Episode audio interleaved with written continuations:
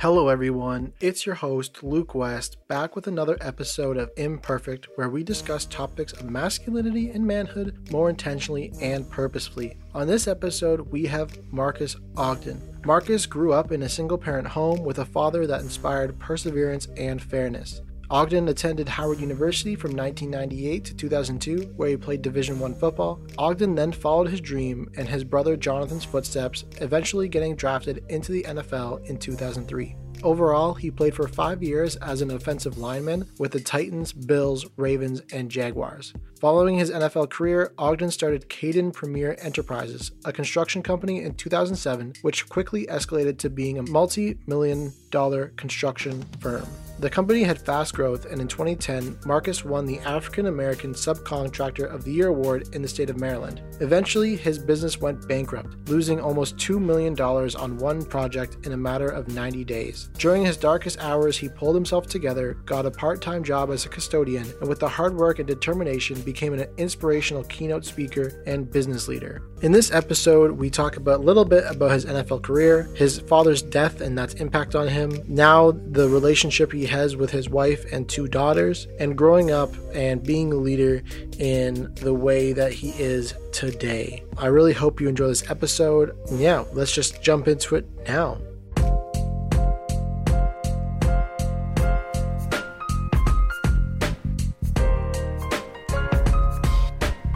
All right, Marques, thank you so much for joining the Imperfect podcast today. You know, the first question I always ask my guest is who is one person, dead or alive, that you would like to get dinner with, and what would you make for them?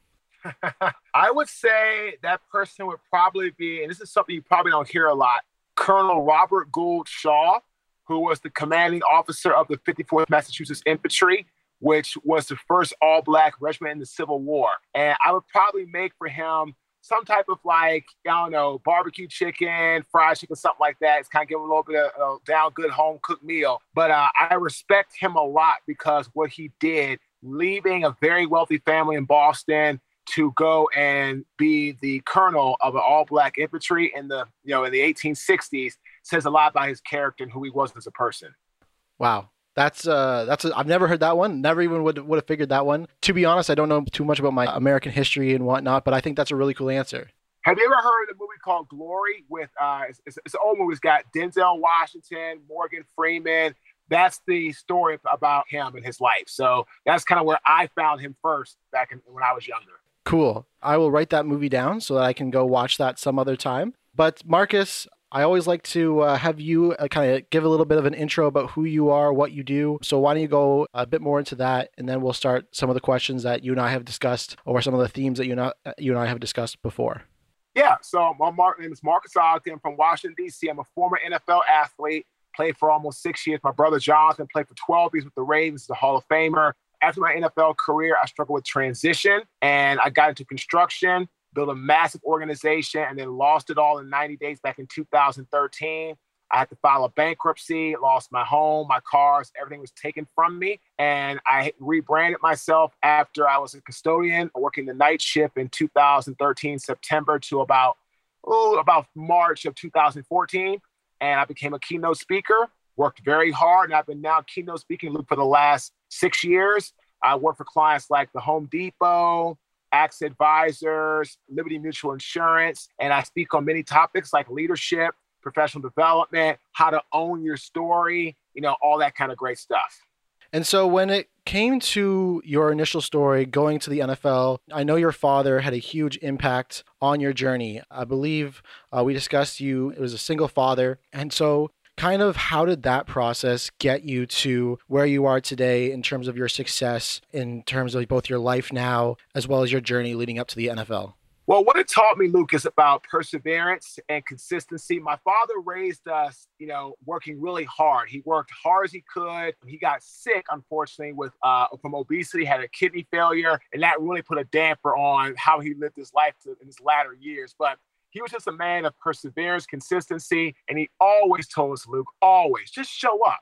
If you don't show up, you have a really hard chance to succeed for the long haul. If you're not showing up, you're not coming to the table to, to win. So those are the things I took as far as in football, showing up to practice early, working hard on my craft, staying late, you know, getting with my coaches and working on my studies and same thing I had in education with the classroom and even in my job today as a speaker. Like the first two and a half years, Luke, not one paid job. Not one. You talk about imperfection, imperfection. That's I mean, that's the master. I mean, like I kept going, but I was I was on a quest, I thought, for perfection for speaking, but I was living an imperfect being because all I cared about was the money. That's all I cared about. When I started caring about people and value, that's when life got a lot better. So consistency, perseverance, but showing up have been huge for me in my business today. And so, in in regards to the NFL, you know, I'm so I don't really watch a lot of NFL. I watch typically the Super Bowl, but I imagine it to be kind of like a lot of other sports. I'm a huge hockey fan, basketball fan, but when it came to the NFL culture, I've read books. I've read Terry Crews's book called Manhood, where he talks about some of the struggles of being like, you know, an outsider or not fully committed to a team. You kind of transitioned a lot, I believe, in the NFL as well. You were on a couple few different teams in your six year span. What kind of mental challenges does that bring to the table? And talking about like being an athlete as a whole from you know your daily regimen of, of waking up training to uh, succeeding to then kind of the typical shorter lifespan that nfl stars or players typically have. Well again when you're transitioning a lot it really puts a weight on your mentality why am i not here why am i getting cut why am i getting traded why am this why that and it makes you start to doubt, like Terry Crews said, are you any good? Is your manhood? And when you can't, when someone tells you that you're not good at your job and you get traded or you get released, it does affect your psyche. It really does. And that's why I feel very rarely, if you ever watch football, when someone gets traded or released and goes to another team, maybe they get a huge contract, right? They usually aren't the same player a lot of times. Now you get a few rare cases of people who go somewhere and they ex- and they explode, but most of the time the guys end up regressing. And I think that's a lot to say that even though you're getting paid a lot of money from somebody else, well, why didn't I work out with that team? Why didn't that team want to keep me and pay me? So that mentality can seep in like that. So it's really hard. Then as you're transitioning to new teams, it can be hard if you're a guy who other teams don't like because of your your your bravado, how you played the game, which could be almost catastrophic trying to go to a new team. But for me, thank goodness, as an offensive lineman, it's a big team. It's a team within a team. So I didn't have that struggle like sometimes D linemen do because sometimes it's more individual or running back. You know, you're trying to get a bunch of yards. As an O lineman, you don't really get judged off, you know, anything but other. Does the running back do good? Does the quarterback throw good? Is he upright? Are you giving up sacks? That's what it's really about. So I was very fortunate in that in that position. So in regards to your NFL career and all the movement and transition that typically happens, do you find it to be more taxing on the mental or the physical part of your body or or your psyche? Oh, the mental by far. Physical, you get up, go to a new team, put on pads, go work out, boom. The mental is hard. Again, why did they cut me? Why do they not want me? What's wrong with me? What is going on? Right? That's what it's all about. And so in regards to kind of the the locker room or you know the bravado, what we see in the NBA is a lot of celebrating that kind of individuality. In the NFL, it seems to be a little bit more restrained still, much like it feels like with hockey. And so, kind of, what was your relationship with the NFL and and you know the process or, or the brand that you were allowed to build for yourself did you ever feel like that was a part of of who you were throughout the entire journey? Oh yeah absolutely. I always saw myself as an nfl athlete who represented a brand the shield the national football league. And that's what i did with my business. That's what i've done in my speaking.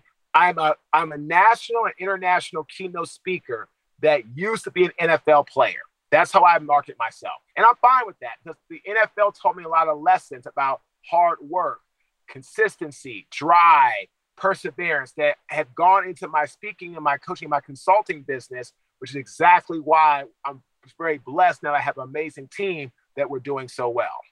And I know when you came out of the NFL and, and kind of did your transition to being a businessman. Oh, you know, we talked before about how there was a bit of uh, depression or mental health involved in that transition. And I, I just really want to kind of go into deeper talks about that as a whole because I really think you know, as mental health and depression and, and, conversations about that become much more prominent in today's society, it's really good to have people that are like you who who are open and vulnerable and, and willing to talk about it. So, like, kind of just guide me through that process, and then I'll I'll, I'll follow up with some questions uh, throughout that.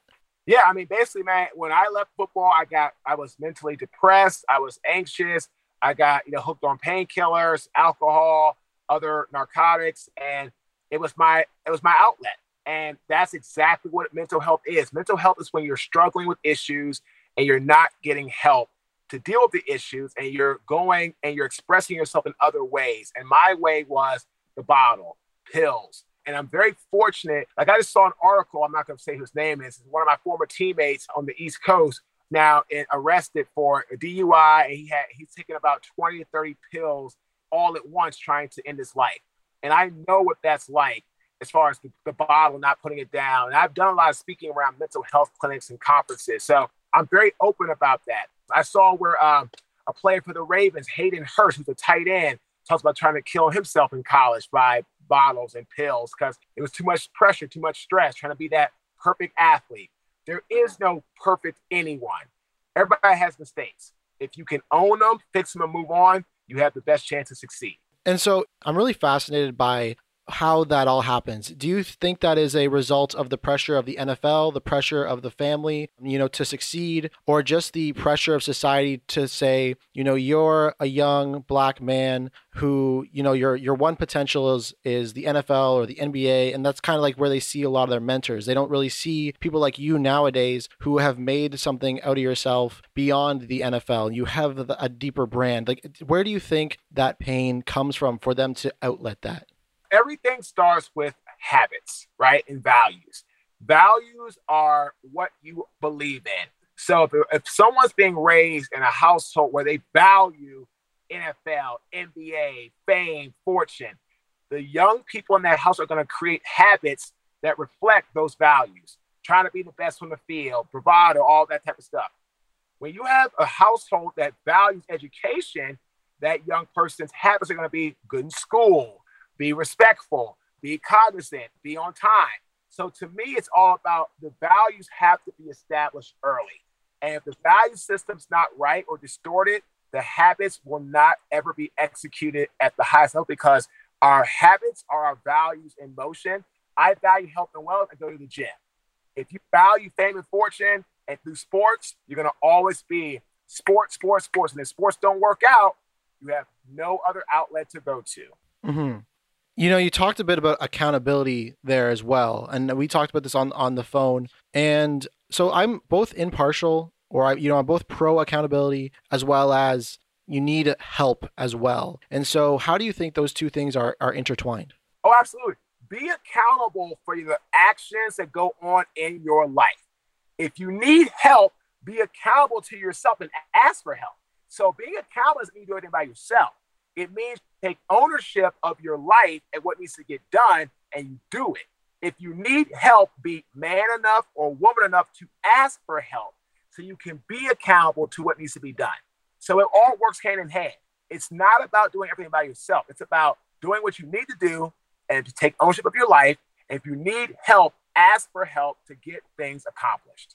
And I know going kind of back to your father, he instilled a lot of these things in you. And one of the things I, I saw in an interview that you did was how much he encouraged you and, and grew you and, and told you to respect the women in your life. And I think that can sometimes be lost on young men regarding even if they have a mother, even if they have a lot of women in their life, they're still sometimes unable to respect women in healthy ways. And one of my things in life and in society as a whole is that women can tell men as much as they want to respect the women in their life, but it really hits harder when there's a man. Well, my father always told us remember that we all came from a woman. And it's important that we hold them in the highest regard because they are really the ones that carry on life. I mean, so if we don't have women in society, our society would stop, would stop, you know, would stop growing. And like my father always told me, even when a woman does something to you, you're a bigger, stronger individual as a male. And it's very cowardly to strike back at someone doing something to you unless you are defending yourself. And then that's the only time it will come into play. But again, when it comes to words and you know saying things to them and trying to belittle them or things like that, that was never something that we ever did because it's not right to do that to people, especially women, where they have women have things going on a lot themselves, like trying to stay up with their own selves, with their own uh, sex and their own gender, and you know, trying to have to worry about looking perfect all the time. And I, I did a speaking job back at Penn State College at the end of last year.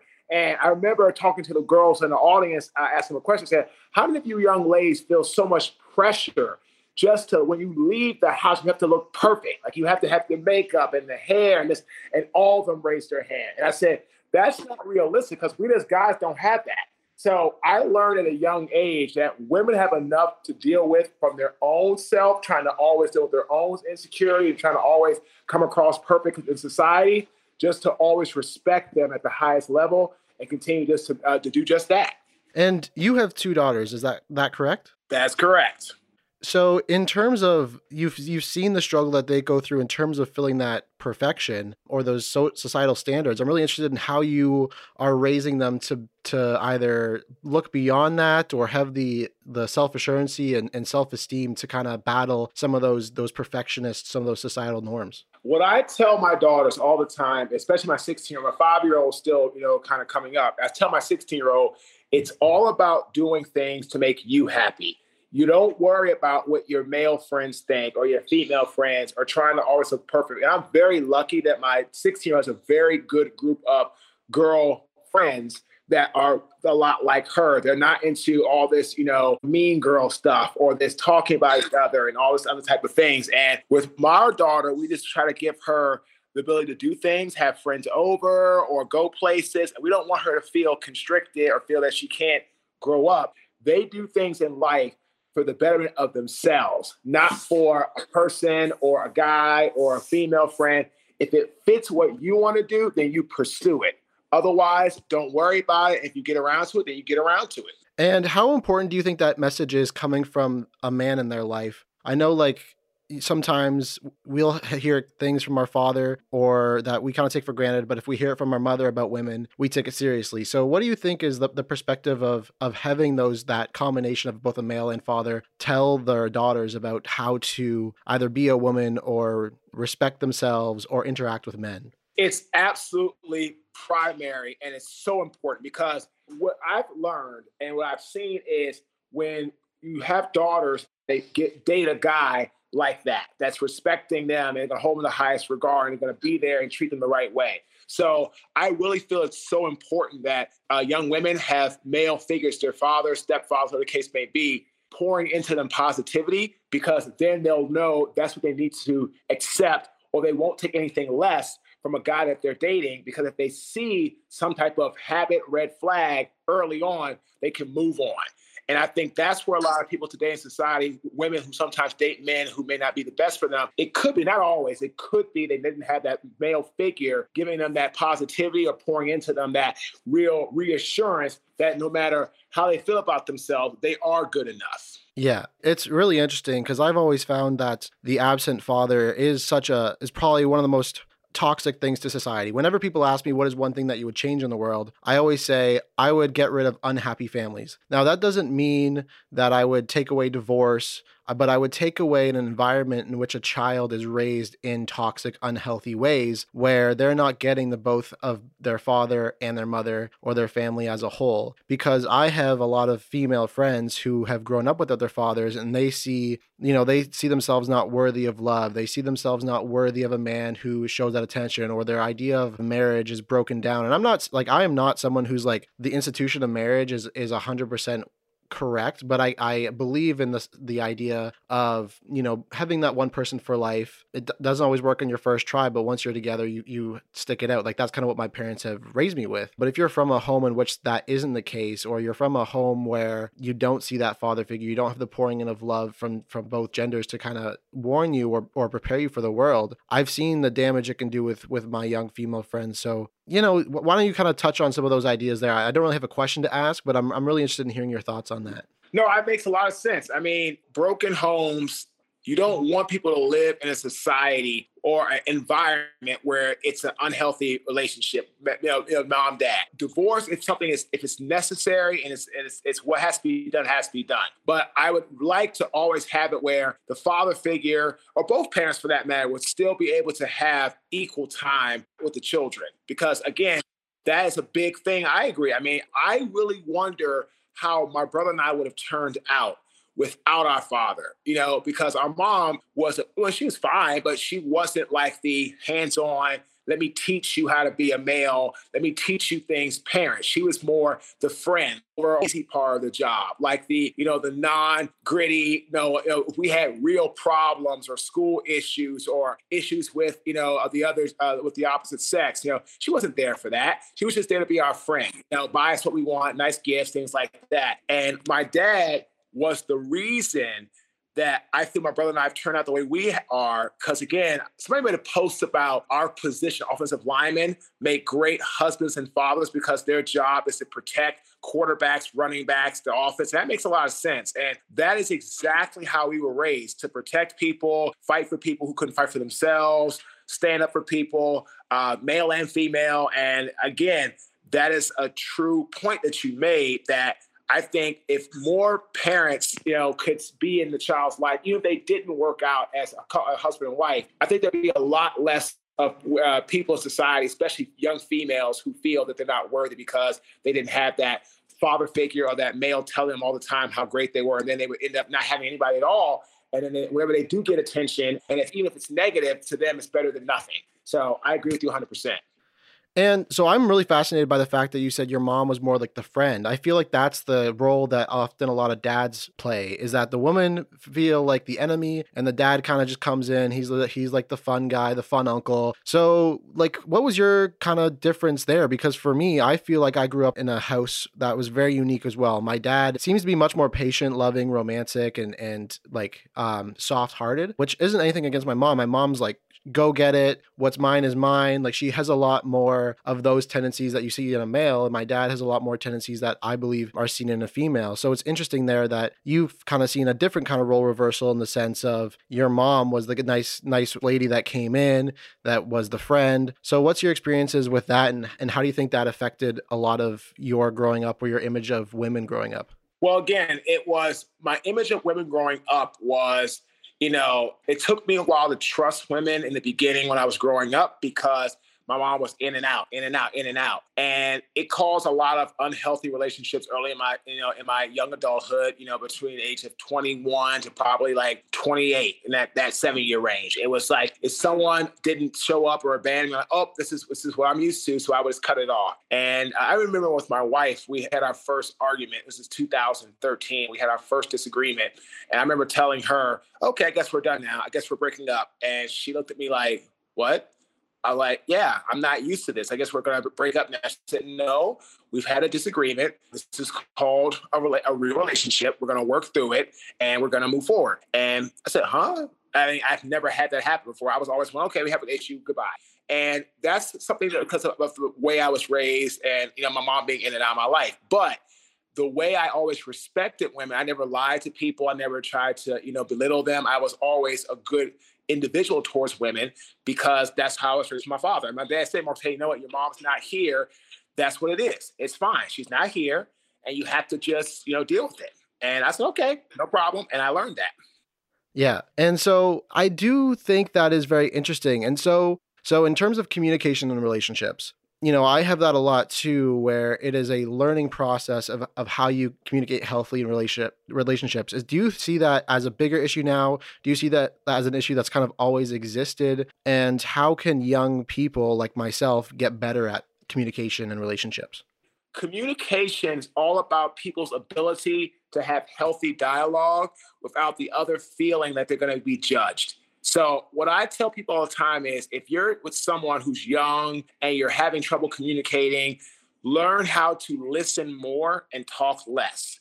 And if someone's speaking, hear them out because a lot of times when disagreements or or they're tired, they're not able to have their whole thought process, you know, outspoken. And I used to be that way. You know, I used to be like not really good to listen and not good to comprehend. And as I got older and wiser, I realized that if I'm talking to somebody and they're trying to get thought out and I cut them off, then they're probably going to get getting upset, frustrated, they're going to stop communicating with me. And that's what happens when people stop communicating with each other.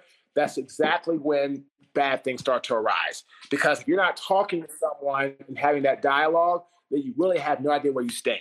So I just try to tell young people who are having struggling with communication skills, learn to listen more, talk less, and also learn to make your point known and be concise. Don't drag it out trying to hold the mic and do all the talking. Make your point and then let somebody rebut to that point.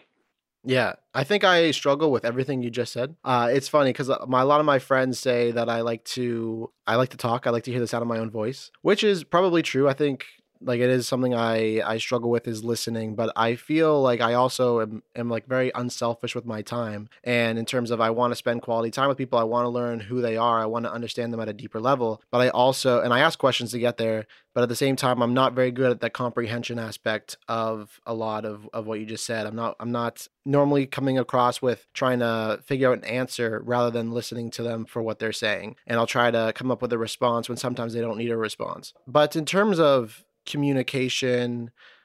You know i think what you said was there's a lot of truth in that. And i've always said to people uh, especially people that i get really uncomfortable sharing things is i want you to know that i don't know if my feelings are right but i know that they're valid. And that's what i don't that's what i want you to understand is that right now this is how i feel. I'm not saying that you have to agree with how i feel but they're valid and, that, and let's talk those through.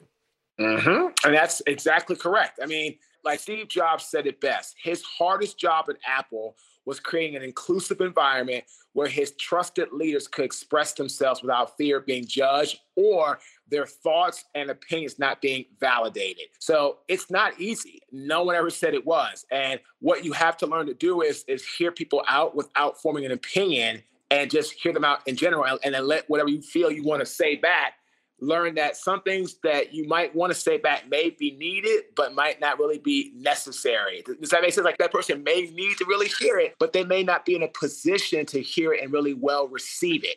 And then all you're doing is talking to someone who's literally just shutting you out. I really like that uh, idea between just because it's needed doesn't mean it's necessary, or, or you have to figure out a different time to do it. I had a pretty like big conversation with one of my friends this week regarding work stuff, and I felt like it was a very so there was a moment earlier in the week where I thought that it was uh, needed, but I didn't have it then because I'm like, this isn't. I don't think we're in the right frame of mind to do it now. So I had it later in the week, and I felt like a lot went a lot better. It was in person rather than over text, which I enjoy a lot more. But I've never thought about that whole idea of it's needed, but just maybe it's not necessary right now. I like that. That's right.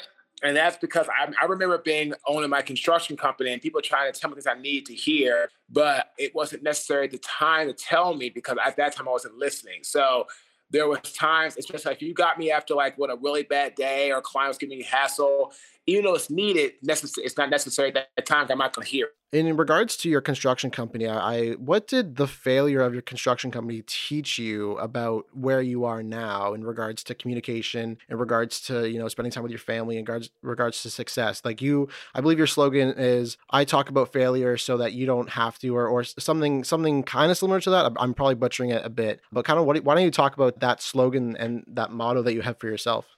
So my slogan is is that I talk about failure uh, to help other people succeed. So basically, I, I talk about failure so you can succeed where I failed. You know, that's what I do with my career. And when I had my construction business, what happened was I ended up becoming a really horrible boss, and I stopped listening. So today in my career, if someone has an opinion, I always hear them out. And if we don't agree, we'll have a discussion, healthy dialogue, so we come up with the right conclusion. With my construction business, I did not do that. If you didn't listen to me or come around and do things my way, you were gone. So I would fire you. So today, it's all about dialogue. It's all about intellect. It's all about communication. I like that with my wife. I'm like that with my daughters. I'm like that with my team members, from, from my social media strategist to my website designer to our brand ambassador to our speaking agents, you know, to everyone. And I don't expect people to just roll out the red carpet every time I speak today. If they don't agree with something, I expect them to say it and they know that I'm not going to judge them whatsoever. I think that's really fantastic, and I love that that motto that you have for your business. I remember reading it. I'm like, this is great. In regards to the failure of a lot of young men, what do you see as the biggest reason or biggest kind of pain point for a lot of the people? I, I know you speak to a lot of people. What is something that a lot of those individuals, that especially men, talk to you about of what they struggle with in their life, like the pain point?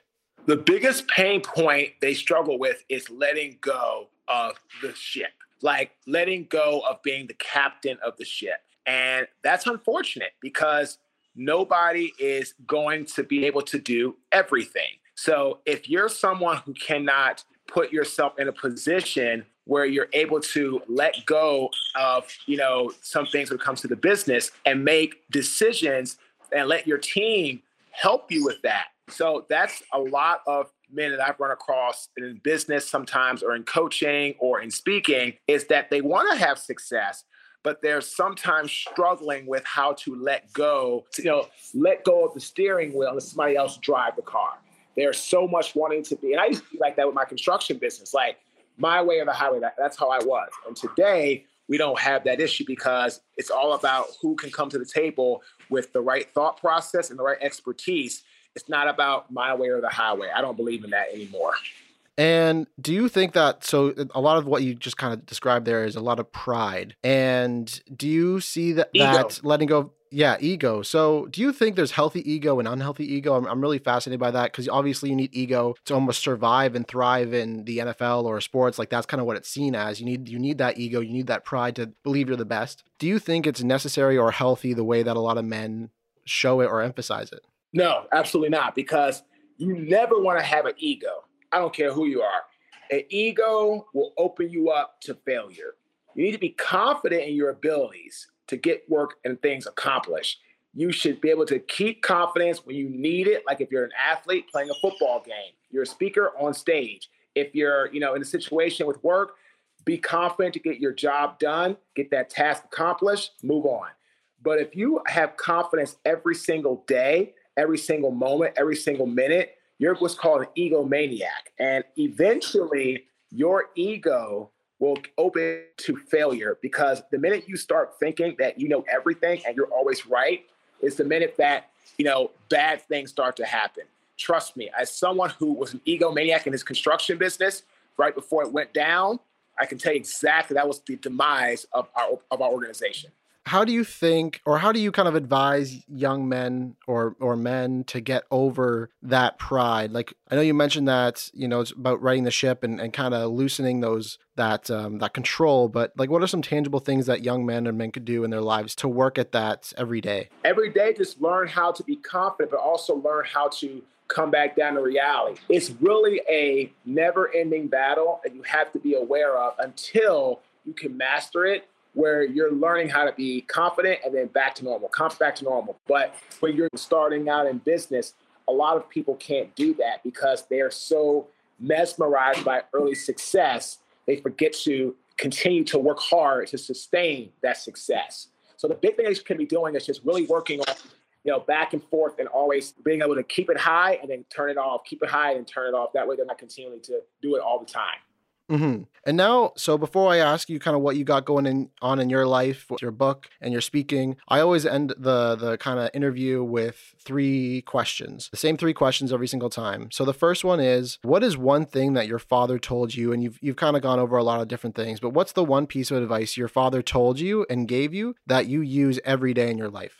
Always respect everybody you come into contact with. And then the second question is what is one thing you wish your father told you that would have helped you in your life a lot younger? I wish he would have told me that just because you're having early success doesn't mean you should get mesmerized by it. that was one of my big problems. Yeah, that's a good one. And then the third question is what is one piece of advice that you want to pass down to future generations? Always be accountable for your actions. A lot of people don't aren't accountable for their actions. Yeah. So so kind of going off of that, what do you what why do you think accountability is so important? Because you have to take ownership of your life, good, bad, or indifferent.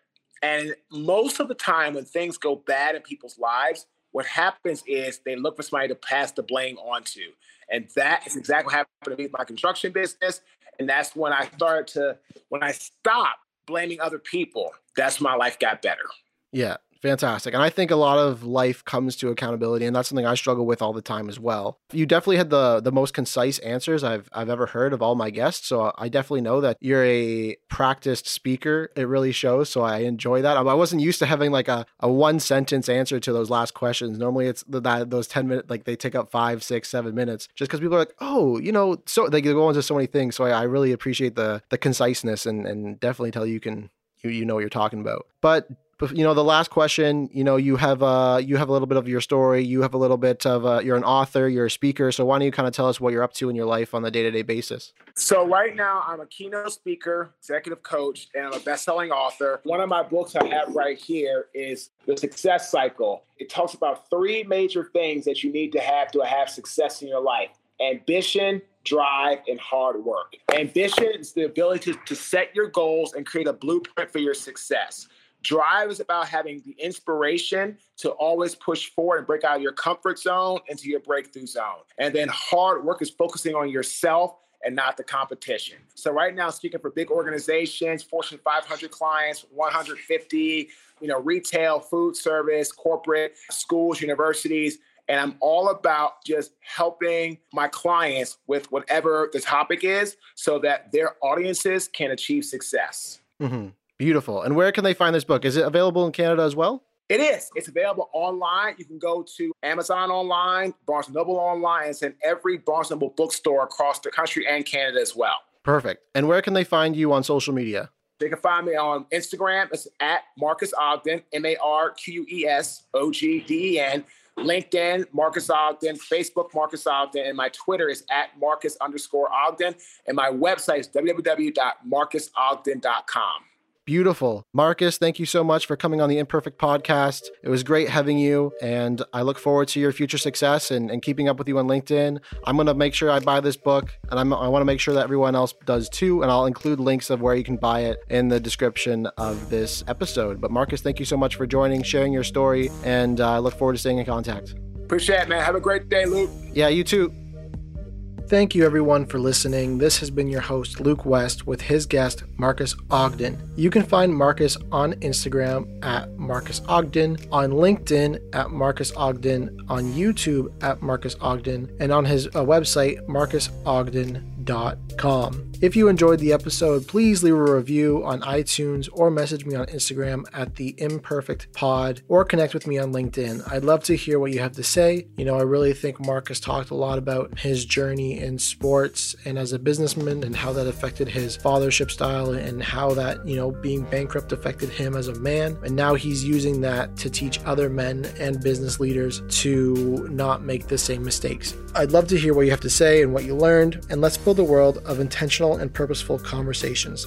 And thank you again to my editor, Matt McClelland, for all of his hard work editing the podcast. He's been doing the last few and will be my editor in the coming episodes as well. So, huge shout out to him. He's been such a good support for me and really helping me out a lot in this time. So, yeah, everyone say thanks to Matt for me as well.